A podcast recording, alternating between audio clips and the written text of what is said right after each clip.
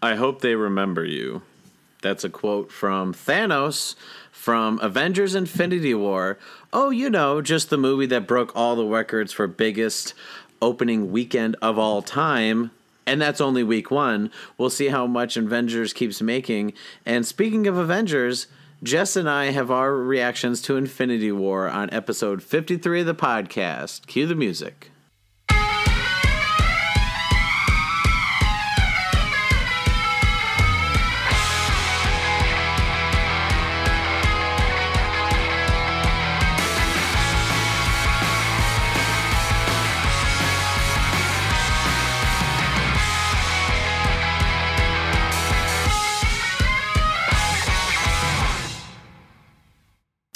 Welcome, everyone, to the Entertainment Buffet Podcast. I am one of your hosts, Brandon Prosek.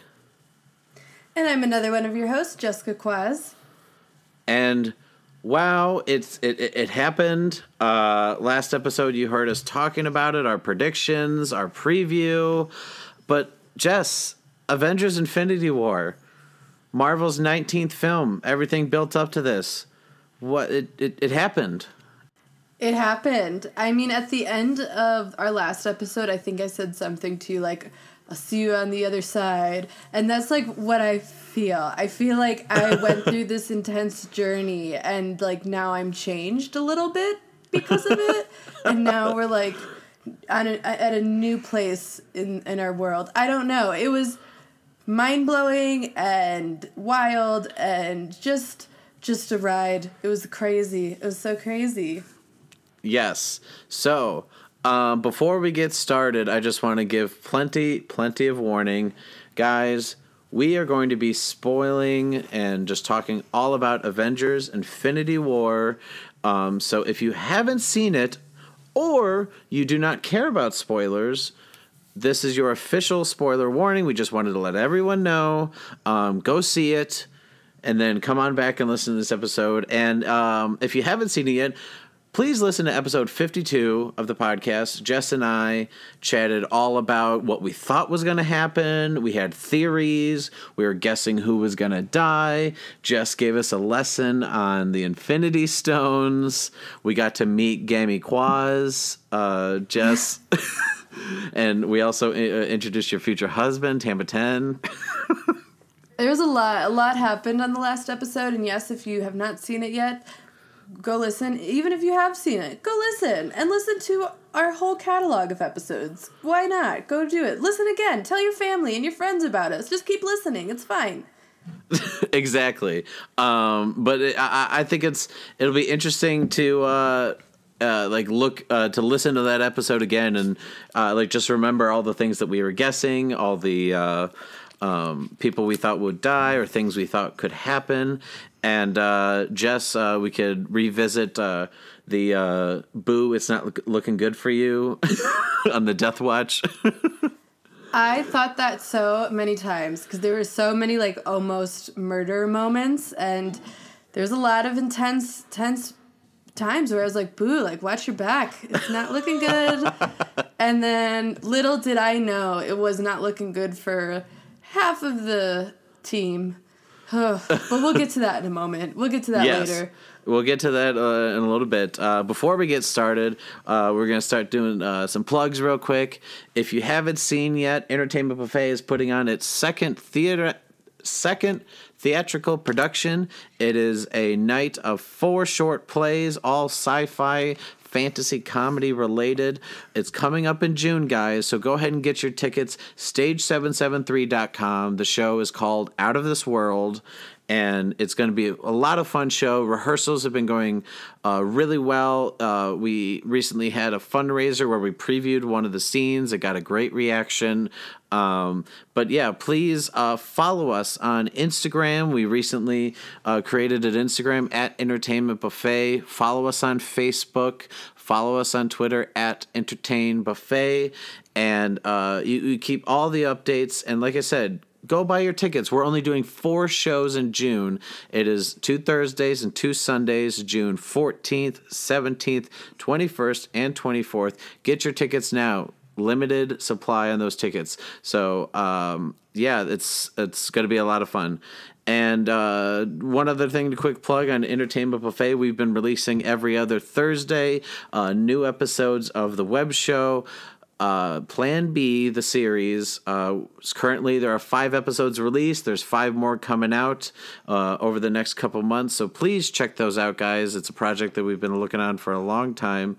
And just uh, stay tuned for more updates on for Out of This World and all other stuff Entertainment Buffet related. Before we get into Infinity War, do we want to do just a quick uh, chat about other things we've been watching this week? Is there anything else you've been watching besides Infinity War? Yeah, so for T V, like I mentioned the last episode, I was rewatching season one of Westworld and The Handmaid's Tale. Well, season two has just started for both shows, so I watched the premieres of both. And I don't know if you saw the premiere of Westworld, but I did not I did. need to rewatch season one at all, like at all. I because it goes in, it's now in such a completely different direction that almost majority of what happened in season one is just void. Like it doesn't really matter. But I love it. It's going in such a way that I wasn't expecting. Um, I was expecting a lot of intensity, but not to that degree. So I'm really into it. Same with The Handmaid's Tale. It both shows just came back with like full force. Both are incredible. If you're not watching them yet, you really should be. Um, so for T V, that's been like what I've been focusing on. It was two really amazing, amazing shows coming back. Yes, uh, I did see the premiere of season two of Westworld. I have not seen episode two that at the time we were recording this just uh, came out uh, uh, about a day or so ago. Um, so I'm really looking forward to that. And other shows I've been keeping up with on a weekly basis, uh, both on H B O, Silicon Valley and uh, Barry, which is Bill Hader's new series. Um, it's about a, he's a hitman who starts taking acting classes. So it's it's a very interesting comedy. It also has uh, uh, Henry Winkler as the acting teacher. Um, it's it's pretty funny. Uh, so check out Barry or Silicon Valley on H B O. Um, But yeah, I uh, that I also the only thing I've really watched, uh, Jess, is I, I watched the first episode of season two of Jessica Jones. Have you watched any Jessica Jones at all? Yeah, I'm all caught up. I actually just finished season two. I think like last week. It took me a while to get through season two. Um, I don't want to say too much because you just started season two. Um, but I. Yeah, never mind. I just won't say anything. But yeah, yeah we'll talk I mean, later I've, about that. I, I haven't heard any spoilers, but like some people were just saying like, oh, it's not as good as season one. And, you know, I, I think I, I, I delayed. It's funny. I have a weird relationship with Netflix shows. If I don't watch it like the opening week and binge it all, I feel like I just put it off, and then like I just see so many other shows coming out that I just get like intimidated, and uh, like I'm already watching other stuff. So uh, I, I finally started Jessica Jones season two, but I'm looking forward to uh, watching the rest. But uh, as far as movies, I haven't really. Um, Honestly, the only thing I've been watching the last week or two was, in anticipation for Avengers: Infinity War, I rewatched uh, Captain America: Civil War, Guardians of the Galaxy Volume two, the first Avengers, and the second Avengers, uh, those of which I watched the day of. So I saw Avengers: Infinity War opening night on Thursday, the twenty-sixth, and I finished early in the morning the first Avengers, and then went over to my friends, uh, Uh, Geneva to uh, is her name, and we watched Avengers two like literally up until we had to leave for the theater to go see Infinity War. So um, yeah, uh, Jess, should we not waste any more time? Should we just dive right in to Avengers Infinity War and our reactions? Let's get into it. There is a lot to be discussed because a lot happened in this movie. But yes, I will say, even though a, because a lot happened, because it was so jam-packed, it did not feel like a two-and-a-half-hour movie to me at all. It felt like it flew by. As soon as I was done, I was ready to watch it again because so much happened that it was, like, really hard to process every single detail.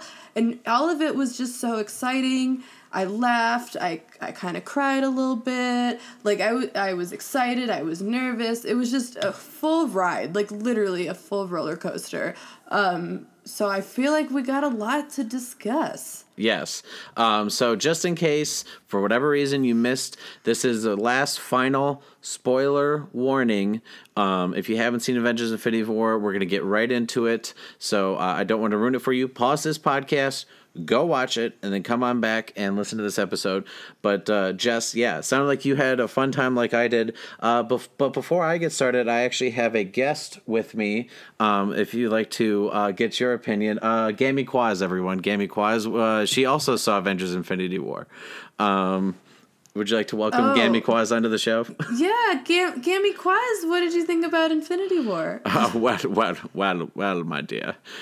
Infinity War, it's, holy fuck, it was something else. I there has been many accomplishments in my life. I, I, I graduated from Columbia. I married my my lovely uh, deceased husband, Tambatan, um, and we've had grandchildren. But there was nothing like the uh, spring of twenty eighteen when I laid my eyes on Avengers: Infinity War. It is just three hours of Marvel action, and well, I cried more than I did on my wedding day. And uh, boy, I, I I don't want to get too much into it right now because I may have a heart attack. So let me. Uh, I should probably go take a nap. Yes, I mean, Gammy Quaz, that sounds like a lot for you. So let's just like retire you for the day. But Gammy Quaz, everyone. Oh Gammy my God! Uh, so glad wow. she could make it today. Uh, wow, Gammy Quaz. You said she'd be making appearances later, but I didn't know it was. Oh, like she that had, to give her a little review. Yeah, like she kept knocking on my door with her walker and was like, I need to talk about this. And I'm like, okay, okay, I'll let you on. Um, so she got her little fifteen seconds of fame. But uh, yeah, uh, let me just second everything that Gammy Quaz said. This movie is crazy. Like, like, like you said, there was a lot to process. Um, so many people were worried about spoilers. Um, so many things Uh, happening. Um, I mean, the runtime was one of the longest Marvel movies. I think with credits, it was probably like, I think it was saying two hours and forty minutes. Uh, like it was, whew, it was beefy. But the crazy thing is, it needed to be beefy because, guys, there's like fifty fucking characters. So some of the times, like some people have been complaining, like, oh, the runtime was ridiculous. I'm like, you also complained that some of the characters weren't in it enough. If you made the movie shorter, they would have been in it less. So uh, I-, I think the Russo brothers, uh, I want to give credit to the Russo brothers who directed it, but also the writers uh, who they were, same with the Russo brothers, they were the guys who uh, wrote uh, Captain America, Winter Soldier, Captain America, Civil War, and Um, Let's see. And Captain America, the First Avenger. So I, I want to give them credit because this was an undertaking. This was literally ten years of Marvel movies where they had all these freaking characters spanning all these different separate mini little franchises in, inside of this giant franchise. But like, I felt so satisfied after leaving it. Uh, it, it, it was... Someone was like asking me like just brief thoughts like without spoilers, like, oh, what, what did I think? I mean, like, honestly, so much happened like nonstop, and it wasn't just action the whole time. There were dramatic moments. There were character stuff happening. Uh, there was plenty, plenty of action, both on Earth and in space and all these different planets. Uh, you, you got to see all pretty much all your favorite characters except for only like a select couple. And uh, like all Marvel movies, it was funny. I was cracking up. I don't know how they do this. So even though the runtime was like for an eternity, I was never like bored once. I was, well, that's a lie. When Gwyneth Paltrow was on the screen, I was a little bored because I kind of think she's the worst. But that was for like five seconds of the she whole She was in movie. One you know, scene. Like, right. She was like a blurb. But like, you know, she was like there and she's like, you know, still her very like boring character. So like that was the only time where I was like, oh, okay, they could have cut this out. I'm really bored right now. But that even alone was like a five-second thing, so I really am not complaining too much. But yeah, I God, like, I feel like I am still processing everything that happened. And then as I am processing everything that happened, I remember things that I forgot had happened because I've been focusing on everything else. Like, it's just, like, so many different pieces of a huge puzzle. Um, and so I saw it last night. So I saw it Sunday night. I'm not a fanboy like you. I mean, I love Marvel, but you have, like, a bleeding heart for Marvel. Um, so I actually did not see it until Sunday, and somehow I was spoiler-free the whole weekend. I had no idea at all what happened, nothing. So to go into it with that experience was amazing, because really, too, like, the only predictions that I had that was actually right was that Loki was gonna die, and even then, I thought Loki's death would happen later on in the movie. I thought we would see a lot of him hanging out with Thor still. Like, I thought he would be around for a good chunk of it and then have this, like, dramatic death.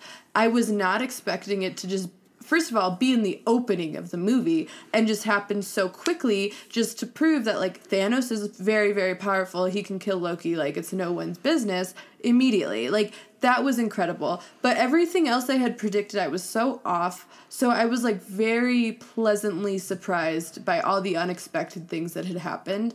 And it was not a movie where I could predict what happened at all. And I really, really liked that. I was just, I like, I, I found, like, I found myself, my jaw was dropping. Like, at one point I gasped a little bit, like a quiet little gasp. You know, I wasn't, like, that crazy person. But, like, you know, or, like, I would just be like, are they really doing this right now? Is this really happening? And I just have not been thrown for a loop by a movie like that in a really long time.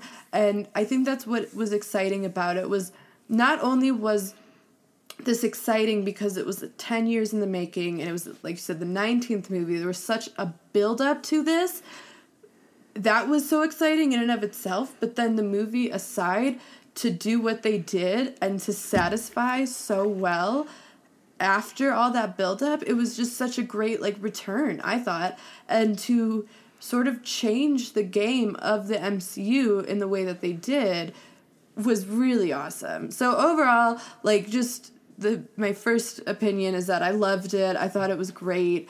I wasn't disappointed by really anything. I thought everything they did was exciting. So I am in the camp that loved it. Yeah, I definitely loved it too. And I, I forgot to mention their names before, but yeah, the directors I want to give credit to, obviously, Anthony and Joe Russo, and then the writers, Christopher Marcus and Stephen McFeely.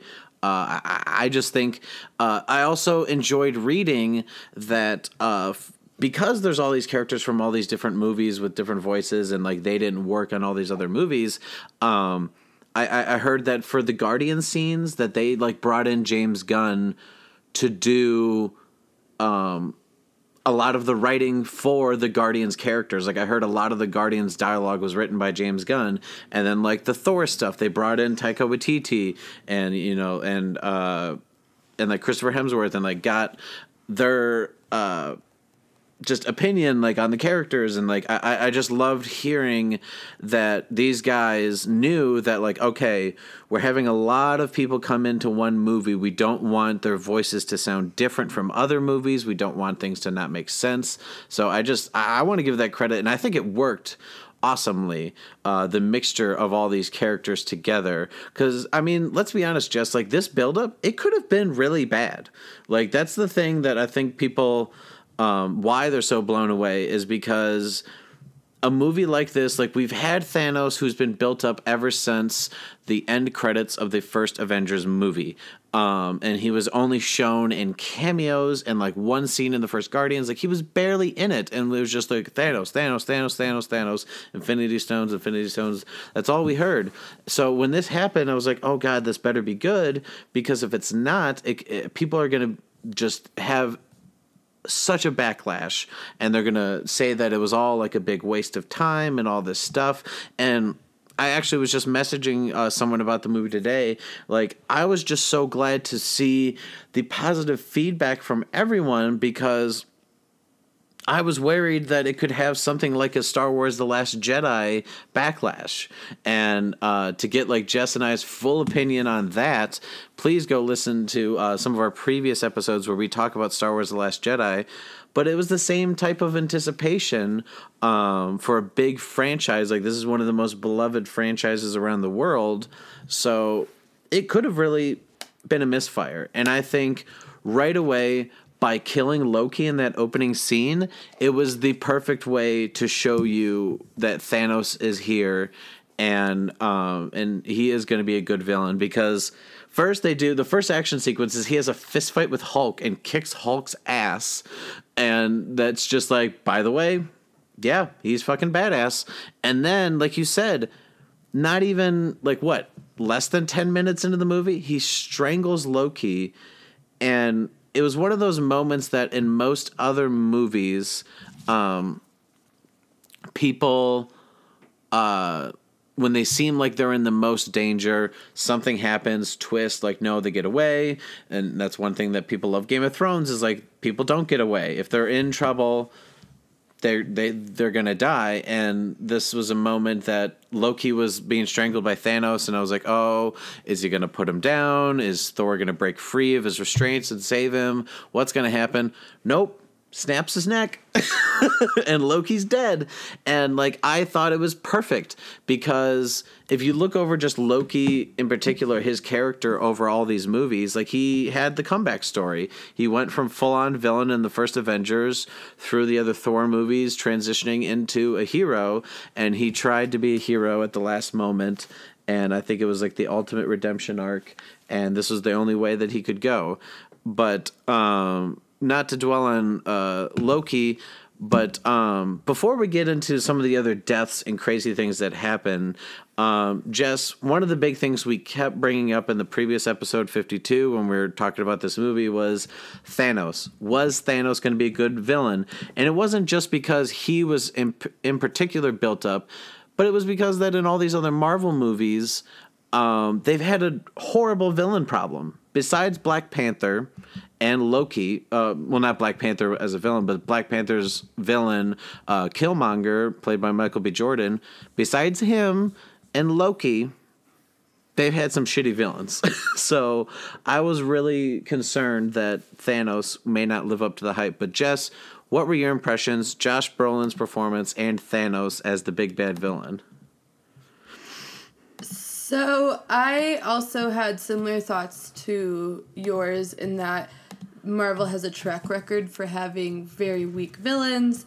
I personally felt like what the very little we had seen of Thanos came off to me as like very cheesy and tacky. Like, I actually rewatched Age of Ultron, and like I, I, I so I rewatched it today. I watched it after seeing Infinity War, and the post-credits scene where uh, Thanos has, like, the gauntlet, and he looks at the camera, and he's like, well, I guess it's, I gotta do it now, or something. Like, that's, I, like, even after I've met Thanos, I'm like, that is just so lame. Like, calm down. Like, oh my god, we get it, you're bad. So I actually, and I think I said this in the previous episode, I had very low expectations for Thanos, and I did not care about Thanos.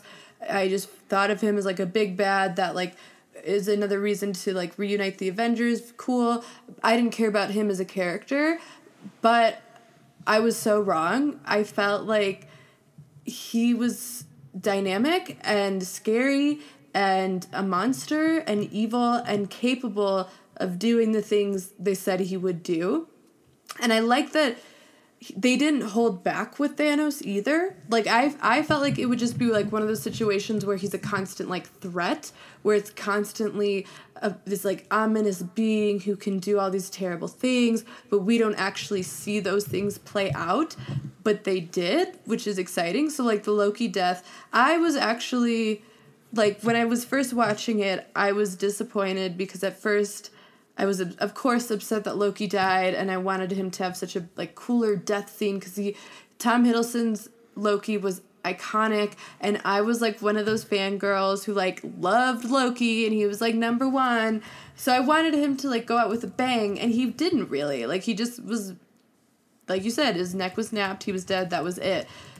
But the more I think about that, I actually do kind of like that, because it just shows that even, like, this iconic, one of the best, if not the best, villains of the Marvel Universe can be murdered so quickly by this guy. This guy means business. And I think that that sort of message and attitude was carried throughout the rest of the movie. Um, I personally am still, like, a little murky about his, like, motives, because his motive was to w- wipe out half the universe to restore the universe.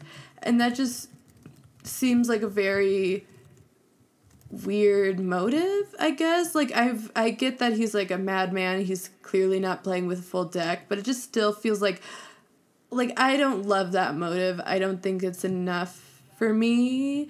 But, like, every... Um, I just don't necessarily love the motive of him wanting to better the universe and therefore wipe out half the universe. I just feel like... I don't know. Like, I just don't think that that's enough. And I... And to get into another topic, I don't feel like a guy who wants to create good in the world and supposedly is doing everything for the betterment of the universe would murder his own daughter as well. I just don't think... I, I don't know. So I, I did like Thanos as a character. I liked him a lot more than I expected. I did think he was really powerful and at times really intense. But for me, like, I would have rather seen the storyline where his motive is to impress death. Like, I would have rather seen that. I would have found that way more entertaining. Also, complete sidebar, Brandon. um, the now iconic scene where they go to find the Soul Stone. Gamora takes them to the planet, and we get the surprise cameo of Red Skull. When he had the hood up and you couldn't see his face and we didn't know it was Red Skull, for like a split second, uh-huh. I thought that was the character of death you were telling me about and that it would be revealed. like, like straight up. I was like, that looks like it could be death. Is this death? Is this where they're going? Oh, my God. Well, well, what's funny is, like, you obviously saw Thor Ragnarok, right? Yes, I loved it. So, like, a lot of people thought that that's what they were setting up with uh, the character of Hela, because she was the god of death. Mm-hmm. They're like, oh, this is how they're going to do it, opposed to it literally being an embodiment of death. It's just going to be she's the god of death. And uh, so, like, some people were like, oh, no, they're definitely not going that route. Um, but if if you don't know what I'm talking about, last episode we talked about one of the Thanos comic book storylines was the reason why he wants to kill the universe is because he literally wants to impress the f- embodiment of death. Like, he's in love with death. So he f- thinks by killing a shit ton of the universe that it'll impress her. Well, uh, as far as motivations, I personally kind of liked his motivations because, like, it, uh, like sometimes people say the best villains are the villains that think they're the hero of their own story. And I think this was definitely like, like you look at some of the, some of the villains, uh, uh, like for example, Loki, I don't think he ever necessarily saw himself as the hero when he was like invading New York. Um, but like one thing that people liked about Killmonger in Black Panther is that from his point of view and a certain point of view, he kind of could be the hero. Like, he's a little bit radical and maybe not the best, like, handling it the best way with uh, with violence. But I, I think it's, like, very similar with Thanos where, uh, you know, he goes on this whole scene to Gamora. Like, he's like, you know, our resources, uh, the things we have, like, uh, they're finite. And, and, like, if if we keep doing what we're doing, like, we're eventually, like, it's not going to exist. And so it's, like, this weird idea that he has that, like, well, if I wipe out half the universe's population, that'll save everyone. Um, and it's just crazy um, to think that there are people out there who probably would agree with Thanos. Like, that there are too many people and that, like, maybe if we got rid of some, like, we wouldn't have as many problems as we do. So, uh... I think it was a great way to, like, it was, some people think it's not enough, and obviously it wasn't as big for you, but to me, I at least liked that the writers and the directors tried to do a justification for his universe wanting to, like, kill people, opposed to, like, so many terrible big bad villains in movies that where they just want to take over the world just because they want to take over the world. Like, they don't have a real reason behind it. So I liked that they did this with Thanos. And it was, I thought, from an effects standpoint, they did a great job with the motion capture work of Thanos. Um, some of the details on his face, like, sure, I enjoyed the jokes, like when Star-Lord uh, calls him Grimace, and, you know, he says that nutsack on your chin, you, you know, like, it, it, I enjoy that people kind of poked fun at it, but I thought the effects looked great. I think it, it could have looked cheesy, but they pulled it off well. I think James Brolin gave great, oh wait, no, was it Josh Brolin?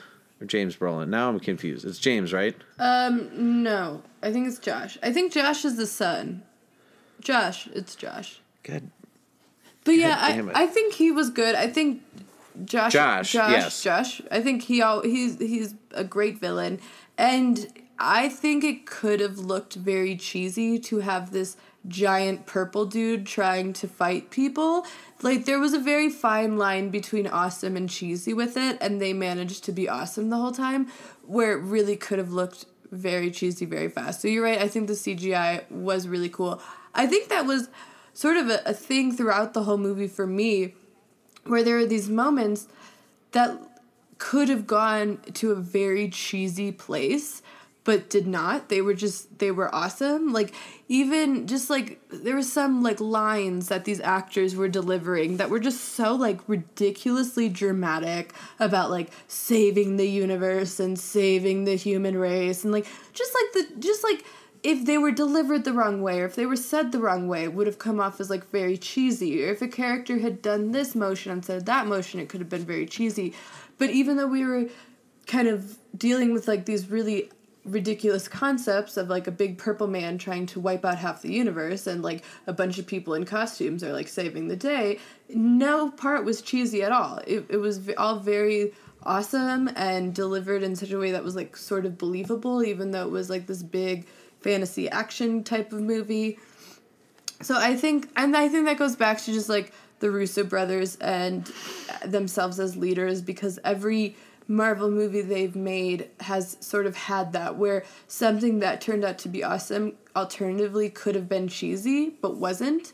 Um, so I think with this movie especially, there were so many pieces to it. It was such a big undertaking that there were a lot of times where it really could have just gotten really lame, and it never did. Not once. Yeah, exactly. Like you said, this w- when the entire universe is on the line, um, it could have really been campy. It could have really been over the top.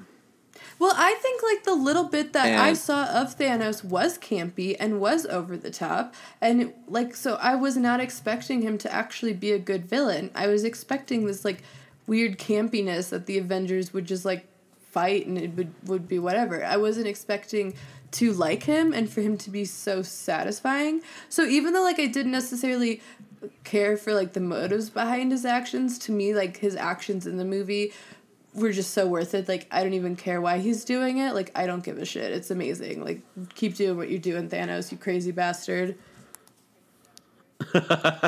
Yeah. So, um, I...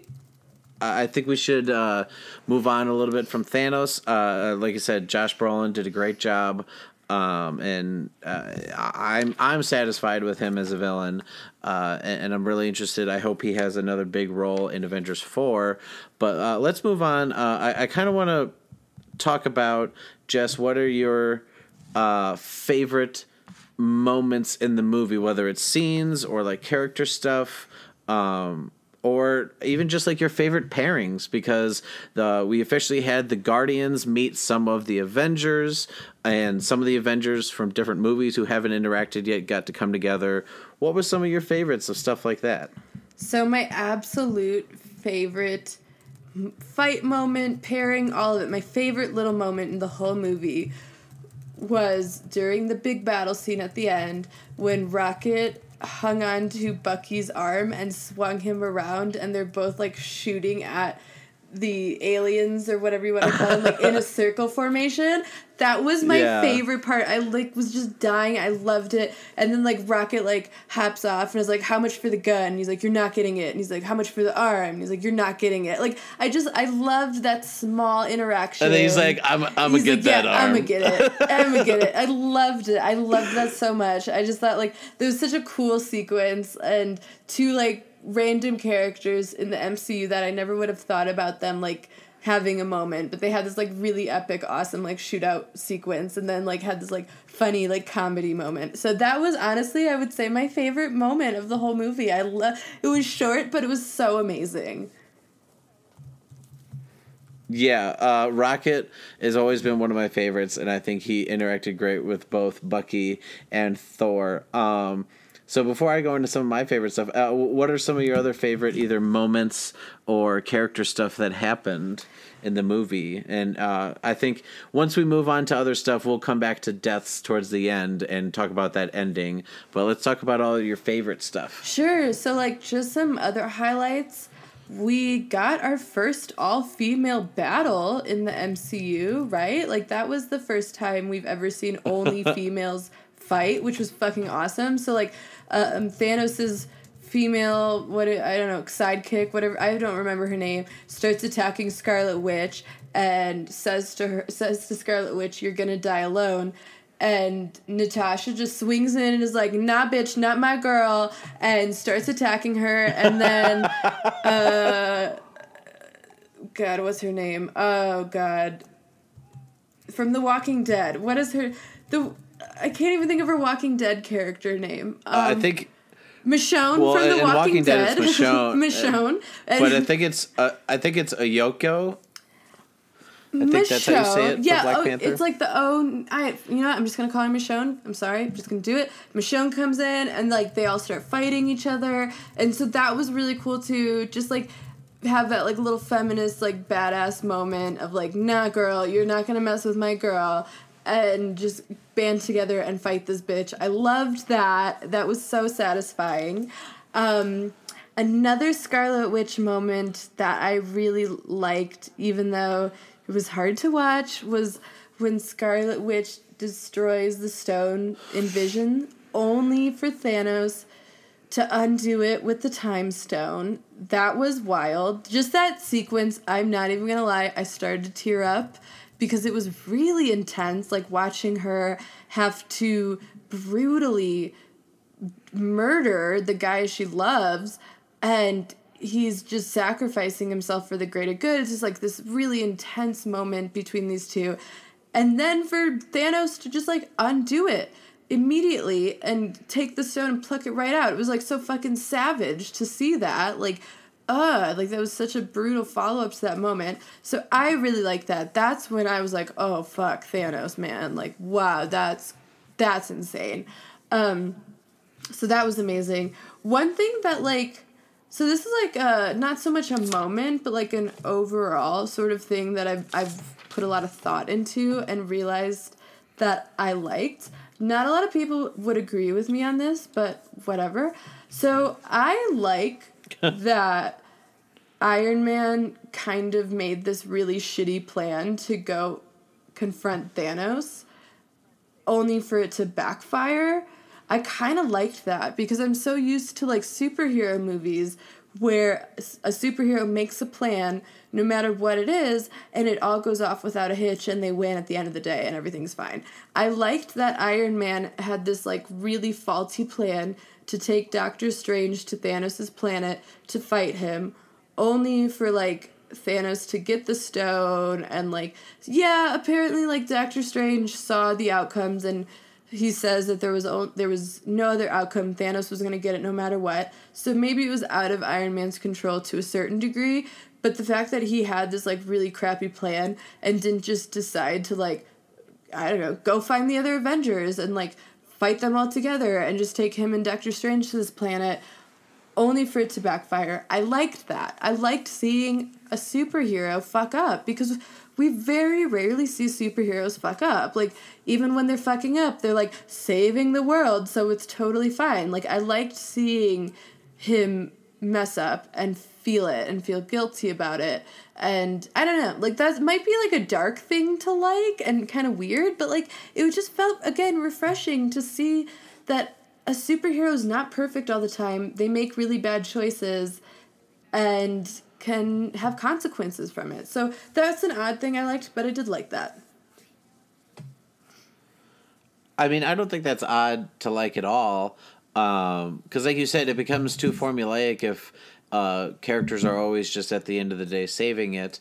And I think that's what a lot of people were worried with these Marvel movies is that, oh, it's just always going to be a happy ending. It's always the, they're going to come together and they're going to solve whatever the problem is and blah, blah, blah, blah. There's not that many consequences because not many people have been dying in these movies. But this movie showed, like, okay, Tony Stark isn't perfect. And, like, we have already seen that he's clearly not perfect with his mistakes in Age of Ultron and Civil War and things like that. But it was just great to see, like you said, like, he, he kind of... I think he was a kind of like winging it. He's like, let's just go, you know, to Thanos and we'll figure it out and blah, blah, blah, blah. And yeah, does not go well. Um, so uh, I have to say uh, I'm curious because like this, because it was such a large, large cast, this movie was kind of broken up into a lot of different storylines. We had Tony Stark, Doctor Strange, Spider-Man on one side of things, who eventually meet up with some Guardians. We had uh, the stuff happening in Wakanda with Captain America, all of them. Um, and then the Guardians, uh, like Rocket and Thor, off doing their own thing. What was your favorite... Uh, you brought up that great moment with Bucky and Rocket in the fight. But of all these characters who haven't come together before, what was your favorite pairing? Like, what did what did you like seeing... Uh, that like you can't see in any other movies because they weren't in movies together. I really liked Thor and Rocky together with like Groot. Rocket. Rocket. Rocky. Rocky Balboa. Rocket. See, okay. So this, I might offend some people by this, but I don't particularly love Guardians of the Galaxy. I did not like the sequel at all.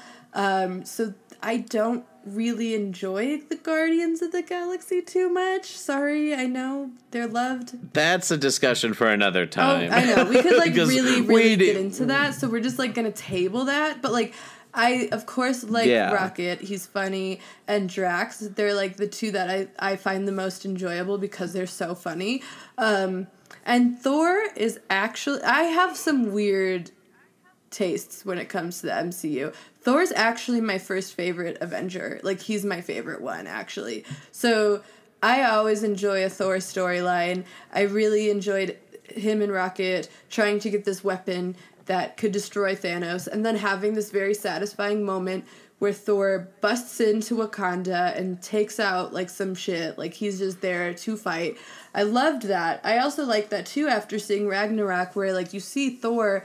is, like, really low. He's just gone through a lot, and he is really sort of, like, knocked off his throne, so to speak. And so to see him also, like, come into that battle scene ready for action was, like, super satisfying. So that was probably, like, my favorite pairing and probably, like, my favorite story to see, like, play out. Um, just, like, random other moments. I loved...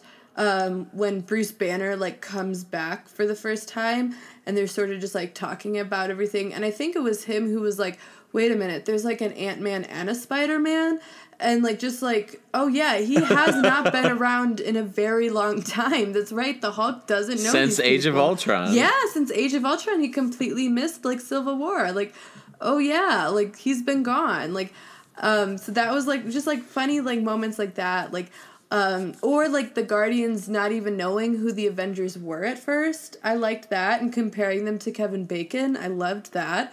Um, also, total sidebar, I love that um, Doctor Strange's sidekick, whose name I can't think of right now, and whatever. Um, Wong. L- what is it? Wong. Wong, oh. That's an easy name to remember. I don't know why I didn't remember that. Whatever. That's like, no, I thought it was going to be he, something. And like, he's played. What? And and he's played by Benedict Wong. It's Benedict Cumberbatch and Benedict Wong. Oh my God. So I knew that that actor's name was Benedict Wong, but I did not know his character's name was Wong. Yeah, it's a, a character that's been around with Doctor Strange forever, Wong. So it was just humorous when they casted someone named Benedict Wong.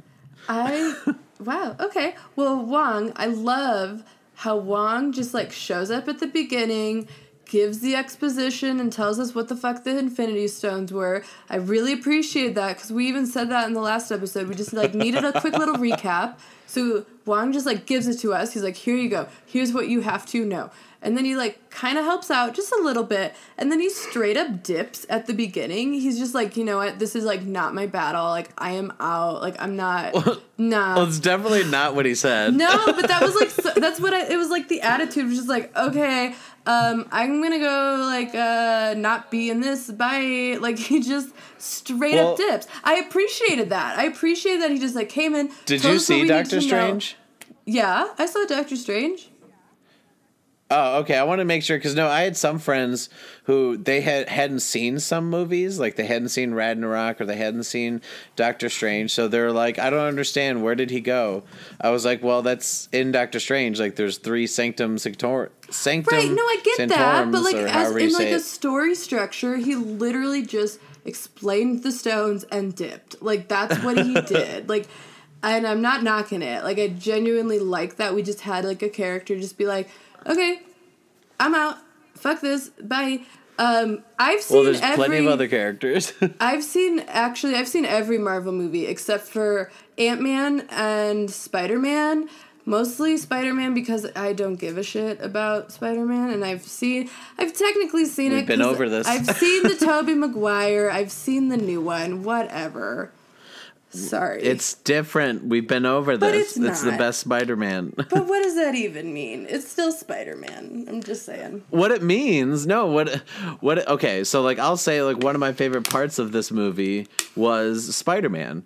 Um, like there's other favorite things, but one of my favorite characters that like I think Tom Holland is just nailing, like some people are like, oh, well, Spider-Man, Tobey Maguire. It's like, no, no, no, Tobey Maguire or Andrew Garfield, like, that's not Spider-Man. Like, ripped straight from the pages is Tom Holland. Like, his little moments where, uh, like, for example, uh, he's trying to go help Doctor Strange uh, when one of Thanos' henchmen gets on the ship and he webs to the ship and then all of a sudden he's getting beamed. He's like, Mister Stark, they're beaming me up. You know, like, like that's like, or like the little quips, like he was, Doctor Strange was teleporting him and like, he was like fighting Thanos, Spider-Man. And he's just like, magic, magic with a kick. You know, like that's Spider-Man is like his making little comments, but like he's a kid.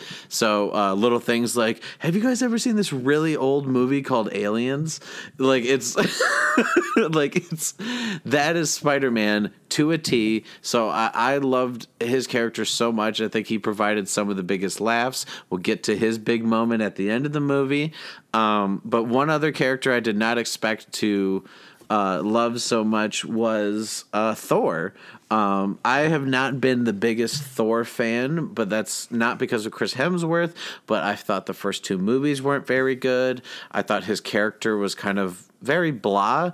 Like, I'm like, I- I'm not a big fan of heroes that are just strong. Like, he's like, and I was like, oh, he's strong and he's got thunder and lightning powers. Cool. But like, at least Captain America is human. Like he can die. So like there's some stakes. It's kind of like Batman, but, um, but like, I thought there was this great moment. It's one of the best moments in the entire movie where uh, Loki was killed. Heimdall, played by Idris Elba, was killed in front of Thor in the beginning. Um, and and Thor Ragnarok, uh, his dad, uh, Odin, died. He had to kill his sister, Hela. In Thor two, his mom died. Um, and by the way, also in Thor Ragnarok, his three best buddies were killed by Hela really quickly, and no one really gave a shit about that. He never got to grieve about that. But basically, Thor has this moment with Rocket where Rocket's kind of like, are you up to this? Like, apparently, like, Thanos is, like, the biggest of badasses, and he's just like, well, y- you know, like, what else do I have to lose? And, like, I thought it was such a real moment because, uh... so many of these heroes have lost people, But, like, if we really look at Thor, like, in, like, every movie, like, someone has died. And I think it's really taking its toll on him. And, like, sure, he can still crack jokes and be funny, but he's had a lot of shit happen to him. And so I thought that was such a great moment from him and Rocket. Um, especially, like, he's act like Chris Hemsworth, he's acting opposite a guy in a green screen mocap shirt uh, suit being Rocket Raccoon, you know, like, and he's giving this great performance, um, and like even like cracking little jokes as he's like crying, uh, y- you know, he's like, well, I've never, uh, Thanos has never beaten me. He's like, yeah, he did. He's like, well, he's never beaten me twice, you know, like just little, still throwing jabs. Uh, I, I thought Thor had a great, even though I was not big into the whole, let's go to this planet and create this weapon with a giant P- Peter Dinklage. Um, um, by the way, can we just take a second? I'm sorry. The irony of that was not lost on me one bit. Uh, like, he was awesome. Peter Dinklage is great. I love Peter Dinklage. Who doesn't? He's amazing. But it was like, oh, he's a giant. Okay. Anyway, continue. I just needed to, like, just, I Contin- need to say it because, like. Thank you. um, yeah, I, and it's funny. Some people are like, oh, he was just using his fake Game of Thrones accent. Like, his accent's fine. Who gives a shit? You know, like, there are bigger things happening in this movie. But, so those were, like, my favorite two characters kind of in the movie. Um And uh, some of my other favorite pairing moment type stuff. Um, I liked seeing the Guardians, inter- uh, some of the Guardians interact with Tony Stark and Doctor Strange and Spider-Man. Uh, it was like Drax and uh, Peter Quill and Mantis. And like one of the best moments. So like Marvel's always known for all this this humor, especially with Robert Downey Junior Like, he's so quick-witted. The Guardians movies are known for, like, their humor. There's this moment where, like, Tony's trying to form this plan with, like I said, Spider-Man, Doctor Strange, and a few of the Guardians. And he's like, what are you two doing? And, like, Drax and, like, Mantis, like, aren't really paying attention. And he's just like, what are you, what, what are you doing? And, uh, like, Mantis is like, uh, we... we, we we take ass and kick names or whatever. Uh, and like, and like Drax just nods his head like, yeah, yeah, that's, uh, that's what we do. Like all confident. And there's this moment where Tony Stark slash, you know, Robert Downey Junior, you could just see the rage in his face where he's just like, just, just get over here. Okay. You know, like, you could tell like he wanted to just go off, but he like knows that like he has to work with these guys. So he's just like, just, Just get over here. And I thought it was like sometimes the funniest option is to not say anything. And I thought that was a great moment where he's just like, just, just, just get over here. Um, so we talked about our favorite moments and some of the funny stuff. But Jess, as we're wrapping up here, I think we need to talk about the elephant in the room. Um, a little thing called Thanos snapping his fingers and killing half the universe's population. Um, but uh, before we get to that, we got to real quick just talk about the Gamora stuff. What did you think about this Gamora uh, and Thanos stuff? Okay, here's the thing. I don't think here's the thing. I don't think Gamora's dead. I one hundred percent don't. I still don't. Um... I just don't. like, I just, I just don't. I know her death was before the Thanos purge and her death felt like more real. I just don't think it's real. I think they're going to find a way to bring her back somehow, some way, somehow. I don't think she's actually gone. Um, so I don't have an overwhelming feeling about it either way, because I just don't think it's like very real. I don't think it's going to stick. Um, I think one thing that sucks though is that we know the slate of the Marvel movies to come. So we know the fate of most of these characters are actually not what they were at the end. Like, so I just can't see them doing a Guardians of the Galaxy three without Gamora. I just can't. Um, so I think she's going to come back some way, somehow. Maybe the Soul Stone's involved. I don't know. I liked the sequence of her dying, though. I liked that Red Skull came back in that moment. That was so unexpected and so weird. Um, I had my money on the Soul Stone being in Wakanda, uh, so it was a little interesting to see it play out in that way on this random planet with Red Skull hanging out. Um... It, uh, like, I don't, I don't know. I would honestly say that the Gamora part, the Gamora death scene, and just the Gamora stuff in general was on the, like, lower end of the totem pole for my favorite parts. Um, really? Yeah, I just, like, I just felt like it was a little overblown. We get it. Like, we've, ever since Gamora's come on the screen, we've known she was his daughter and that she hates him. Like, we get it. Um, you know, so for me, it was just, like, a little tiring. Like, I I, I know that she hates him. She, he sucks. He was a shitty dad. I get it. He, I get it. He was a really shitty dad. Um, so it just felt like it kept, like, being hammered in, like, how much he sucks as a father and how he, like, kidnapped her. And it, it's literally been all she talks about. Um, so I didn't really care how it played out too much. Um, I actually kind of thought it was cheesy. Uh, yeah, I just... I don't know, like, I, I don't, it's just not something, like, I, I think about a lot when I think about all the cool things of, in Infinity War. Um, I just thought it was kind of cheesy how she starts laughing and is like, you don't care about anything. And it's like, no, bitch, he clearly cares about you. Like, come on, like, he clearly does. He's clearly about to murder your ass. Like, I don't know. Like, it just was, like, a little, like, like, girl, like, come on, like. I don't know. I just, I don't think, I thought it was a really stupid move on her part to take him there in the first place. Like, yeah, her sister was being tortured, but there was a minute where Nebula gave Gamora this look of, like, don't tell him. Like, don't fucking take, like, just, I'm fine. Like, just don't do it. And I don't know. Like, I just, I, I, I just, yeah. Well... I personally liked the Gamora stuff. Uh, I mean, sure, like, I guess you could say there were some parts that were a little over the top, but I I enjoyed the way that, like, it's like she always knew where it was, and she just figured that she could say she never found it.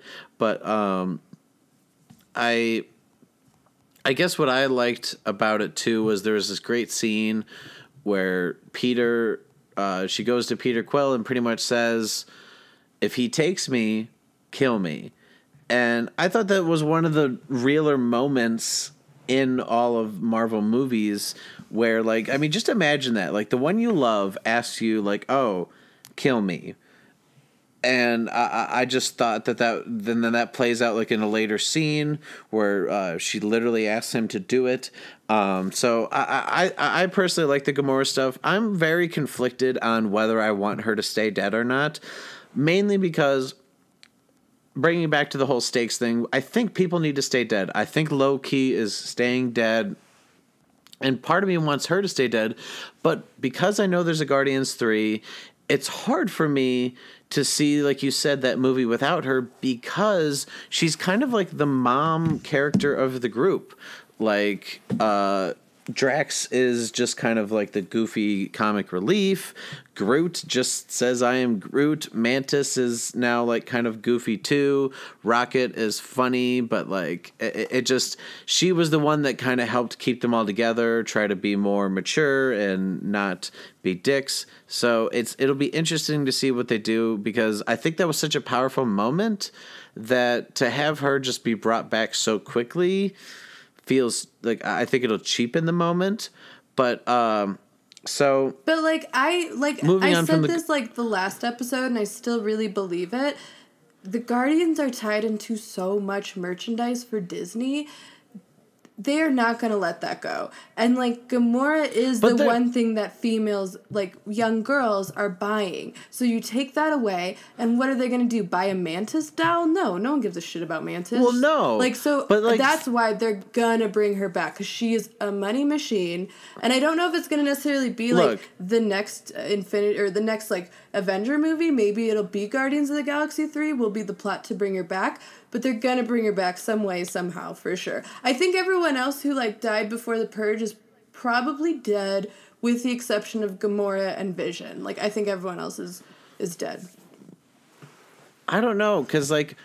See, this is the thing that always gets me. Like, people love, and, and I totally understand the merchandise angle. It makes sense. But what I don't understand is just because a character is dead doesn't mean people can't buy their merchandise. It doesn't mean people can't buy Guardians uh, one, two, Avengers. You know, there's animated shows with Gamora. There's comic books. There's uh, there's plenty of stuff with Gamora. Just because she dies in the movies and doesn't continue doesn't mean all of a sudden girls are like, well, can't buy her stuff anymore. Or I think that just means if she does die, make a new character. I mean, look, like... You may not have liked Guardians Volume two, but they made all of a sudden everyone care about Yondu right before they killed him. And I think that is an example that, like, James Gunn, like, with the right writing and the right execution and actress and all these things, like, he can create a new female character, or he can make Nebula more likable and Mantis. And, like, all of a sudden now there's maybe three females that are just as popular as Gamora. And like I said, they can still buy Gamora stuff. So I, I, I don't know. Um, it, it's really going to be interesting, both with Avengers four and then eventually in twenty twenty with Guardians three, how they handle this Gamora stuff. But let's get on to the part, like I mentioned before, Thanos finally snaps his fingers when he has all of the Infinity Stones, uh, activating the gauntlet, kills half the universe. So people start, like, turning into ash, which this is the moment when everyone kind of like, holy shit, Thanos won, where, you know, we see Bucky disappear, we see Black Panther disappear, Doctor Strange, like, just all these characters. Um, uh, so most of the Guardians, all the Guardians except for Nebula and Rocket, and they're all going one by one. And uh, we'll come back to this moment later, but Spider-Man is one of the people. So... when this started happening on screen, what was your first reaction? What did you think of all these characters just going boom, boom, boom, one by one? So that the theater I was in, when Bucky is the first one we see vanish away, literally someone in the theater, the whole time it was... So my I didn't see it, like I said, opening day. Like, I was not with all the fanboys. I was just, like, with, like, the crowd of, like, people like me who like it but aren't gonna be, like, cheering when the logo comes on. The only time there was noise in my theater was when we saw Cap for the first time, some people cheered. And when we saw Bucky disappear, this woman, out of, like, in complete silence, just yells, "Oh my God, no!" Like, right as Bucky was going. And that was, like, how I felt. I was like, girl, like, right? Like, not Bucky. Oh my God. Like, that was really hard. I love Bucky. He's probably my favorite character in the whole, like, M C U. Um, so to see him go first was, like, really gut-wrenching for me, because I just love it. And the way it was, like, calling out first, like, Steve, and he didn't know what was going on, and he was just gone. That was, like, such a, a sucker punch of a start for that sequence. And then boom, boom, boom, just kept going and going. And, like, every time it was so confusing and tragic and sad. And then... Just just seeing them, like, all, like, not know what's happening to them, and then in an instant they're gone, and, like, the people sur- around them being scared and confused. Um, I mean, like, this, I, the most unexpected one for me was Black Panther. Seeing him disappear was, wow, that was wild, um, because someone's so powerful, just seeing him taken so fast, like, you wouldn't, like, I don't know, that was just very jarring. Well, and his movie just came out. Right. We, like, we just met him. Um, I mean, a lot of them were very jarring. I mean, the most... Even though I don't care for Spider-Man, his disappearance did get me. Like, that really did get me. Um, that was, like, a really hard scene to watch. Uh, it's interesting, though. Again, though, it's like, we know that these movies are coming, so we know, like, uh, something's going to be reversed here. So, like, I don't know. Like, I understand, like, as a business model and for gaining investment and traction, like, Marvel released their slate to show that they mean business. But, like, knowing what we know about the future of Marvel kind of puts a damper on this ending. Like, this ending was very dark and heavy and intense, but it like there's there's that the piece in the back of your mind that's like, well, but like, uh, it's not gonna like stick forever. But what I I personally was not expecting Thanos to gain all of the stones and be able to use it and use it the way that he did. It was something that was being alluded to and talked about, but I just figured it would sort of be like an ominous thought that he could do this. Like, it was just like this this potentially bad threat. I didn't think they would actually have it play out. So as soon as they did, it was just complete shock for me.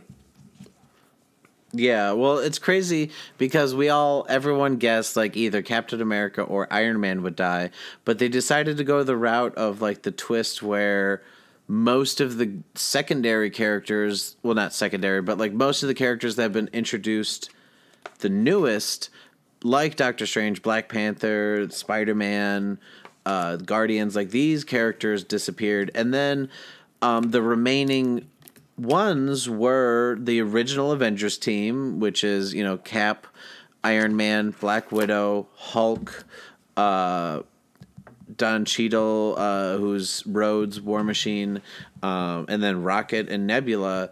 Uh, it was very interesting with those selections because, like you said, the I hope that Marvel learns this lesson and they stop announcing movies ahead of time, um, because I don't think it helps stakes. I, I've never liked that because they've already announced it. But, like, you think about it, like, even if they haven't, you know, they technically haven't announced Black Panther two, but the movie made one point three billion dollars. We're getting a Black Panther two, whether we, whether some people want it or not. Like, it's happening. So that's what's funny is even if they haven't announced it, like, we know they're not introducing these characters just to kill them off that quickly. So I personally think that in the next Avengers movie, which they still haven't released the title, but, like, it's just Avengers four.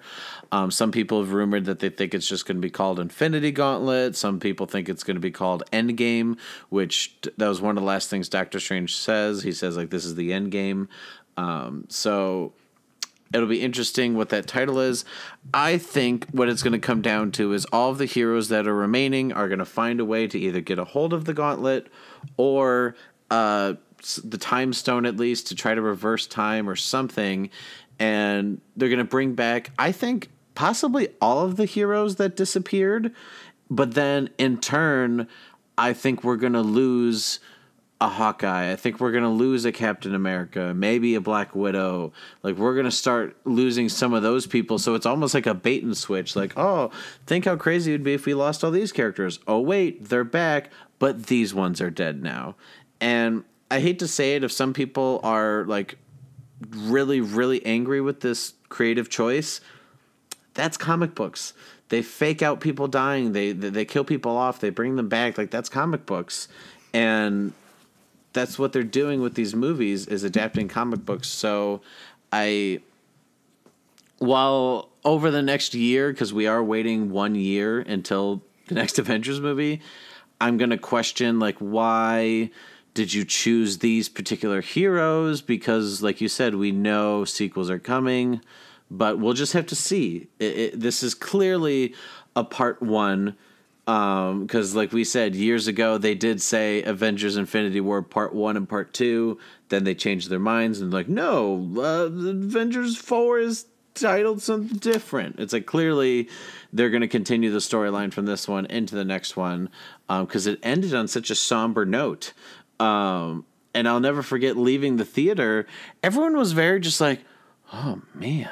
Yeah, yes, like they just yeah. were very like the theater I left somber everyone was and like really quiet. quiet, like looking down as they were like walking out. Like everyone was just like, oh wow, what did oof. Like collectively the theater was just bummed out. Like so I mean, even though we yeah. know some of these characters are slated to appear again in the M C U, it was still a very powerful ending. Like it still was very effective and it was intense and unexpected. So I, I think either way, even if we know the Guardians are going to probably be okay and Spider-Man's got to be okay, who else is going to play him? Like, he's going to be fine. Like, it still sets up such an interesting dynamic for the next movie to have our O G Avengers be the basically the majority of the people who survived, like with the exception of like three or four. They're really the only ones that survived, and like they have to kind of yeah. get back to their root a little bit and like circle back into the original Avengers to figure out how to fix this. And I think that's really interesting. And I think like for Guardians of the Galaxy three, the fact that pretty much all of the Guardians except for like two died, like that could be a very interesting dynamic too. Like, so I think the choice to play this out and go in such a hard, heavy route is is amazing. And I think like we had talked about, we needed stakes in order for this to be entertaining, and there were so many stakes and they played them out. And that's what I like too. We didn't just like get the threat of them being wiped out. We saw it happen, and now we're going to see where it goes from there. Um, so I love it. It was such a bold choice of an ending, but I, I loved it. I thought it was so great. And it's so impactful, too, because you you leave, this was, for I think, really the only M C U movie I can think of that ends on a full-blown, like, cliffhanger like that. And just, like, has this, like, oh, yeah. you know, really big, crazy moment and just no, like... wrapped up ending. It just stops. And like that really made it stick with me, I think. That's why I can't stop thinking about it, is because they literally just like left me. And I like that. Also, the post-credit scene was maybe my po- favorite post-credit scene they've ever done. I I really loved it, and it's got me so pumped for Captain Marvel. I'm so excited for that, and I'm excited to see the role she yeah. plays in that too, because like why did Nick Fury page her? Like, was it just like to take a risk? Like maybe she what maybe she's totally safe and he knows he she'd be safe. Maybe he just like was like fuck it, like she might be gone, I'm in a hurry, gotta page someone. But like yeah, the fact that he paged Captain Marvel is just so fascinating to me. Yeah. So, uh, one quick thing I want to talk about, and everyone's pretty much talking about the most heartbreaking moment in the movie is, so everyone had disappeared into ash except for uh, Spider-Man just starts like, Mister Stark, uh, I don't feel good. And he starts like, he's, he, he like, falls into Tony's arms. And he's like, I don't want to go. Please, please. Like, I don't want to go. And then he says like, I'm sorry. And, um, so like I was reading, some people kind of predicted why he took longer. Um, like, do you want to hear this, Jess? Like why he didn't like disappear as quickly as other people did? Sure. Yeah. I was kind of wondering about that. So, um, Spider-Man has always, the character has always had this thing called Spidey Sense, which is like basically like, like, a little bit before the danger, like a thing goes off where it's like alerting him that there's something going on, like he's in danger, something's going to happen. Um, and so like we saw that moment, and it was in the trailer where he's on the school bus and like it shows a close up of his arm hairs sticking up. Um, like, do you remember that scene? Yeah. I watched the movie. Yeah. So yeah. It was in the like, well, I just, was, I well, was like, there. It was such a tiny little moment. No, I saw the trailer. It was such too. a tiny moment. I'm just, like, letting so, you talk. But, like, that's why I'm not like, yeah, I remember. Because you're, like, going into it. So, but, yes, I remember all of this. I know no. about the Spidey senses. Yes. Proceed.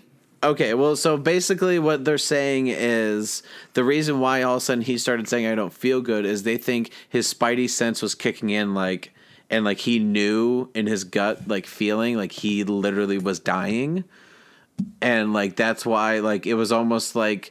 It didn't, it was still going to happen, but like the reason why he started feeling sick and like falling was because it was his Spidey sense going crazy and just like crippling him, like, holy shit, so much danger, you're gonna die. So even more heartbreaking than it already is. That's like this is a sixteen, fifteen, this is like a fifteen, sixteen year old kid, like, it, it, like in his idol's arms, like, like begging he doesn't want to go, uh, because like he knows he's gonna die.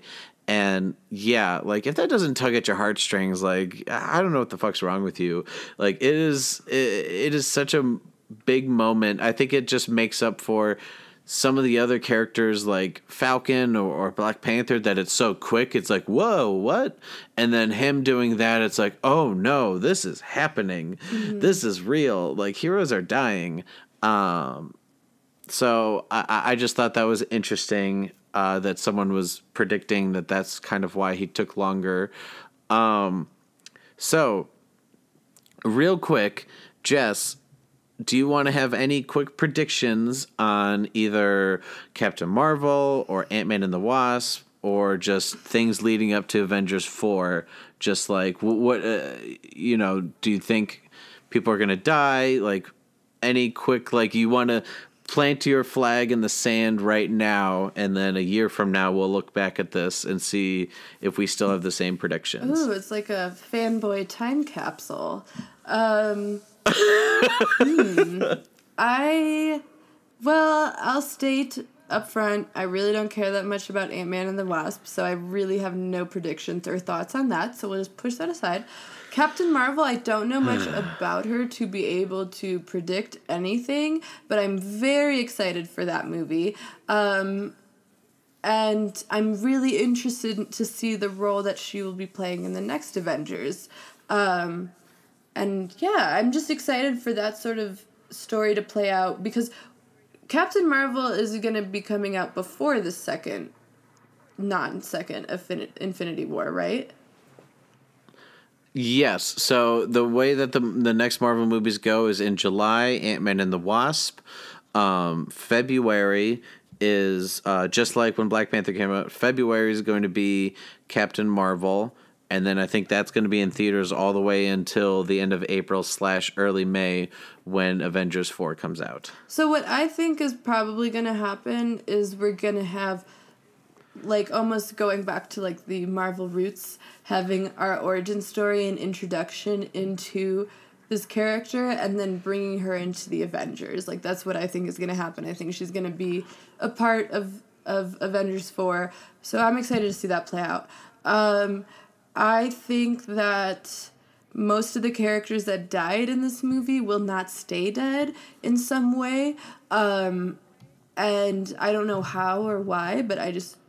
I just feel like they're not going to stay dead because Marvel has money on the line. But um, I do think there will be some sort of bigger sacrifice, though. No matter how they have to, like, fix this problem, I do think someone big may perish as a result of trying to fix it. But honestly, like, I'm out of the prediction business because I... I was not, ex- like, holy shit. Like, my predictions were all wrong, like I said, except for Loki. Um, and again, like, my prediction for Loki wasn't even accurate because I didn't think they'd do it so ruthlessly and so quickly. Um, so I just feel like I can't even predict anymore. And it, but in a good way. Like, I'm glad my predictions were wrong. I'm glad I didn't see anything coming. I'm so glad I was, like, surprised. Yeah. Like, that's fun. That's, like, why I like Marvel movies. So... Yeah, I, I don't know. I have no idea what's going to happen in a good way. Yeah, I um, just real quick, I, I was kind of reading up on Ant-Man the Wasp and Captain Marvel. So Ant-Man and the Wasp is supposed to take place right after Civil War, and I think it's going to lead up to Infinity War, because uh, one thing we never mentioned is Ant-Man, Wasp, and Hawkeye were not in Infinity War. They were like the only like Marvel Avenger characters who weren't involved, in which, uh, you know, there was an offhanded comment that basically they were on house arrest because they had families, and like that's the deal they took with the government so that they wouldn't have to be on the run. Um, so I definitely think that they're going to be a big part, uh, especially Ant-Man and the Wasp. Um, w- w- As we get closer to that movie, I think I'm going to make Jess watch the first Ant-Man, and we're going to talk about that uh, sequel coming. But uh, as for Captain Marvel, that, that that movie's supposed to take place in the nineties. There's been set photos that were released where uh, Nick Fury, played by Sam Jackson, has both his eyes. He's not in the eye patch, and like it's in the nineties. So uh, I'm really interested in how they handle this Captain Marvel character, because the big thing that everyone loves to ask, like with all the solo movies and then the Avenger movies, is anytime like the world is on the line, they're like, well, why doesn't another hero come help? You, you know, like they pretty much like anytime, like in Winter Soldier, they're like, where's Iron Man? Where's Thor, you know, or, in, or Iron Man, where's Captain America? So um, I think because Captain Marvel, I know very little about her character, but she is a cosmic, as they say, character who is going to be flying to different planets and whatnot. I I think they could very easily come up with an, uh, an idea that the reason why she didn't help is because she was off helping other people around, kind of like Guardians. Like, that's why they weren't there, is because they were off doing other stuff. So uh, it's very interesting, like you said, to end with him paging her, like why he's paging her this time, but he didn't page her for the Battle of New York or for Sokovia. Like, maybe she wasn't, like, maybe something happens in this movie that, like, she was incapacitated. She was hurt. Um, but my only big prediction for Avengers four is, so they introduced this whole time thing, uh, uh, this rule with the Soul Stone that you have to sacrifice someone you love to get, you have to sacrifice a soul for something with the Soul Stone. I have a feeling that it's all going to be about the Avengers trying to get the Infinity Gauntlet, or at least some of the stones. And there's going to be a moment where either Captain America or Iron Man is going to have to sacrifice a soul, someone they love, in order to get the Soul Stone to stop Thanos. And I think they are going to have to kill the other one, like in a sacrifice, uh, kind of like where they did in this one, where Scarlet Witch has to sacrifice Vision in order to try to destroy the uh, the Mind Mind Stone. No, I can't remember I which stone not, Vision it's had. It's not Mind Stone, because Mind Stone is the Tesseract. Look at me, yeah, I'm an expert. Right. But I can't remember what's... Whoa! It, but I think it's Mind Stone, too, because it's in his head. So I, that's what... But it's not. It's not Mind Stone, but whatever. Right. Whatever. But so, I think you're right. I that's think that's my... like a good prediction. I would not necessarily mind if Iron Man has to sacrifice Pepper Potts. I'd be fine with that. Fuck her. She's the worst. But they int- the like one of the first scenes in this movie was him talking about wanting kids with her, and they they're engaged now. I think it's going to be a moment because, like, Captain America, no offense, doesn't have much to live for. I think Iron Man's going to have to sacrifice Captain America to uh, save the universe, and Iron Man's going to have to hang up his boots because he's going to have some little Tony Starks running around. Um, and he's going to have to kill Cap. And I think it'll bring everything back because... one of the big things was in Civil War, they broke up. And in Infinity War, Captain America and Iron Man never share a scene together. They never even speak. Um, you know, Hulk is the one who talks to Tony and then talks to Cap. So, yeah, it'll be interesting to see how those characters come back together to try to save the day. But, wow, Jess, it's funny. We talked about Infinity War for almost an hour and a half, and I feel like there was still... way more we could have discussed. I know. I feel the same thing, and I feel like there's so many nuances and pieces we forgot, but God, it's just so, there's just so much. I mean, really. And like I said, I just saw it last night, so I'm still processing, like, all the little pieces. Uh, God, it, yeah. It was great, though. I mean, I, I loved it. I think it was epic. I think it lived up to the expectations it put out there. I... I just loved it. I loved the build-up to it. I think it was satisfying to see it play out. I I was happy with it. There's, like, literally only one thing I didn't like about it, and that was Gwyneth Paltrow, and that's just because she sucks. Like, they can't they can't help that. Like, that's not their fault. Like, everything else, like, literally, I don't have any other complaints. I think, I mean, I sounds like it because I yeah. did, like, pick apart, like, some pieces, like Gamora and Thanos' motivations. But, like, overall, I really did love this movie, and I was so entertained by it and so blown away by it, and just the scope of it is incredible. I just, I did love it, and it's going to be one that's, like, unforgettable, too, especially just, like, how big it is and such a reaction, and the fact that it's already made so much damn money. Like, this is such a groundbreaking movie for us. Yeah, I agree. I, I, I, even though, like I said, we talked about certain things like the fake out of some of the people dying and the different motivations of characters and some uh, whatnot. Yes, uh, some people are going to complain some of the characters weren't used as much, but I think, as we said, handled great, and um, there's not much to be disappointed with, um, and I'm just really excited to see how it all ends now, um, because what's crazy about movies like this, where it's sort of a part one and part two, is will this next one live up to this one's expectations? Will it, it be just a giant act three? Like, what is it going to be? I mean, some people joked that this felt like a giant act three, but I was like, no, this was like a giant act one and act two, but also act three because of all the action. It's crazy. Um, so...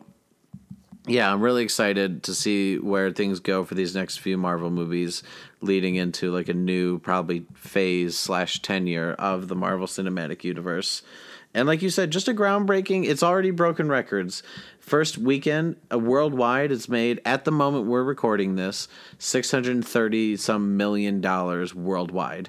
And it hasn't even been released in, I think, China and Russia, and it's only been the first weekend. So, like, and yeah, it's going to be real interesting to see how much it rakes in, because a lot of people, like myself, are doing repeat viewings. I've already seen it twice. I'll probably see it at least one more time in theaters before it leaves, because it's just such a big spectacle movie, and it's just something that only comes around like once or twice a year, like a Star Wars or other big-time movies like this.